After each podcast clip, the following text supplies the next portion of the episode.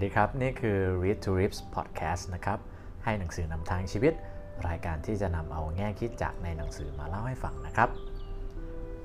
สำหรับ episode นี้นะครับก็จะเป็น episode 0เป็น episode ของการแนะนำตัวนั่นเองนะครับสำหรับหลาย ๆ ท่านที่กำลังงงว่าไอ้หมอนี่มันเป็นใครนะครับ วันนี้ผมขออนุญาตมาแนะนำตัวอย่างเป็นทางการแล้วกันนะครับ ผมชื่อบูบูนะครับกฤษดาธรรมดี บ้านอยู่ดอนธานีนะครับ เป็นผู้ดำเนินรายการเป็นอีดิเตอร์เป็นทุกอย่างของรายการนี้แล้วกันเนาะปัจจุบันนะครับผมก็ดำรงชีพด้วยการเป็นมนุษย์เงินเดือนนะครับ ก็เป็นเมนเจอร์เป็นผู้จัดการอยู่บริษัทเอกชนเล็กๆ แห่งหนึ่งนะครับ นอกเหนือจากนั้นก็เป็นนักลงทุนในตลาดหุ้น เป็นนักเขียนนะครับ เขียนอีบุ๊กขายแล้วก็เป็นฟรีแลนซ์นะครับรับจ้างเขียนบทความ เขียนโฆษณา เขียนรีวิว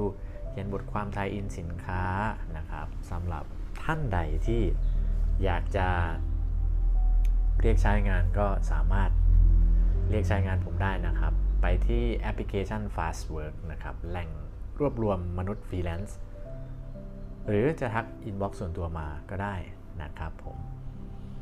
โอเคนอกจากนั้นก็เป็นวิทยากรนะครับ รับงานบรรยายบ้าง เล็กๆน้อยๆประปายพูดกันตามตรงก็คือใครจ้างผมไปทำอะไรผมไปหมดครับ ถ้าผมทำได้นะ โอเค มาถึง read to rips คืออะไรนะครับจริงๆ ถ้าใครที่เป็น พื่อนกันใน Facebook ก็จะจะทราบกันดีนะครับว่าผมเป็นมนุษย์คลั่งไคล้การอ่านหนังสือมากนะครับ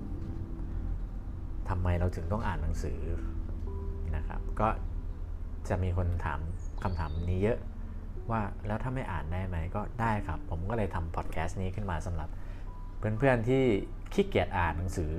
เนาะก็เดี๋ยวผมจะเอาหนังสือเอา ข้อมูลเอาความรู้มาย่อย แล้วก็มาเล่าให้ฟังแบบง่ายๆ เป็นกันเองสไตล์ของผมเองนะครับ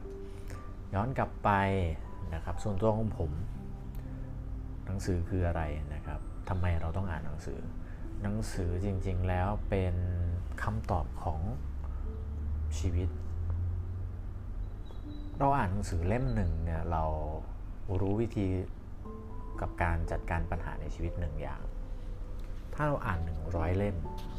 นั่นแปลว่าเรามีชุดความคิดที่จะสามารถจัดการกับปัญหาที่เข้ามาในชีวิตเนี่ยถึง 100 อย่างนึกออกไหม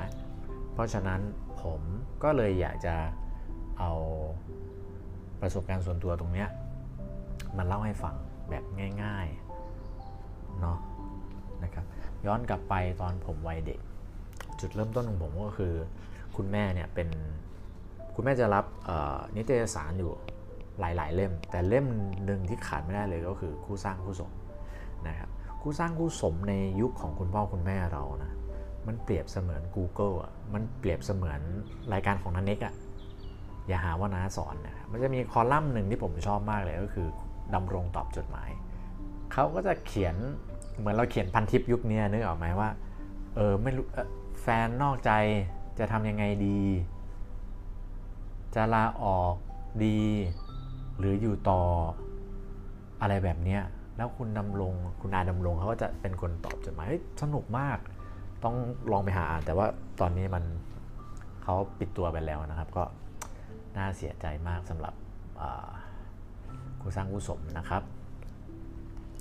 ก็ผมชอบประโยคนึง ในปีหนึ่งที่ผมผมไป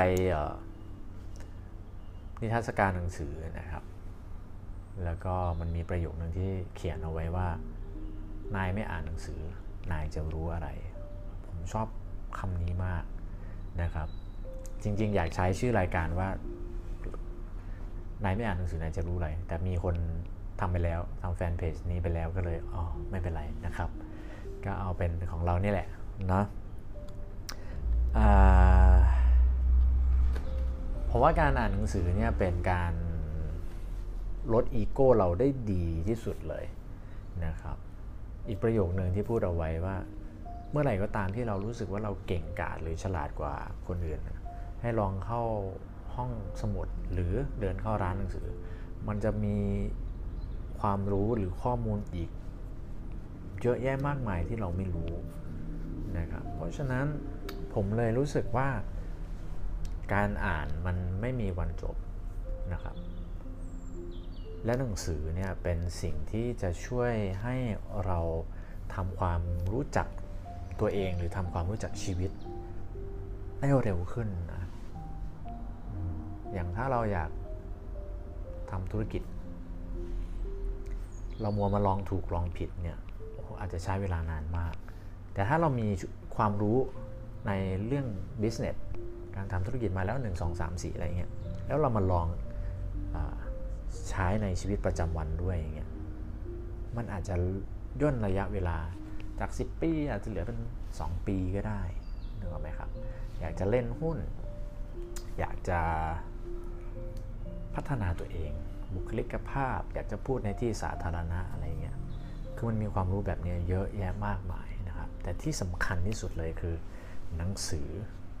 คือการฝึกการอยู่กับตัวเองได้ดีที่สุด ทุกวันนี้เรากลัวความเงียบ เรารังเกียจความเหงา เราอยู่เงียบๆไม่ได้ เราขับรถเราก็ต้องฟังวิทยุ ฟังเพลง ไปเดินห้างไปร้านอาหาร เรากลัวความเงียบเรารังเกียจความเหงา เพราะฉะนั้นผมว่าการอ่านหนังสือคือการฝึก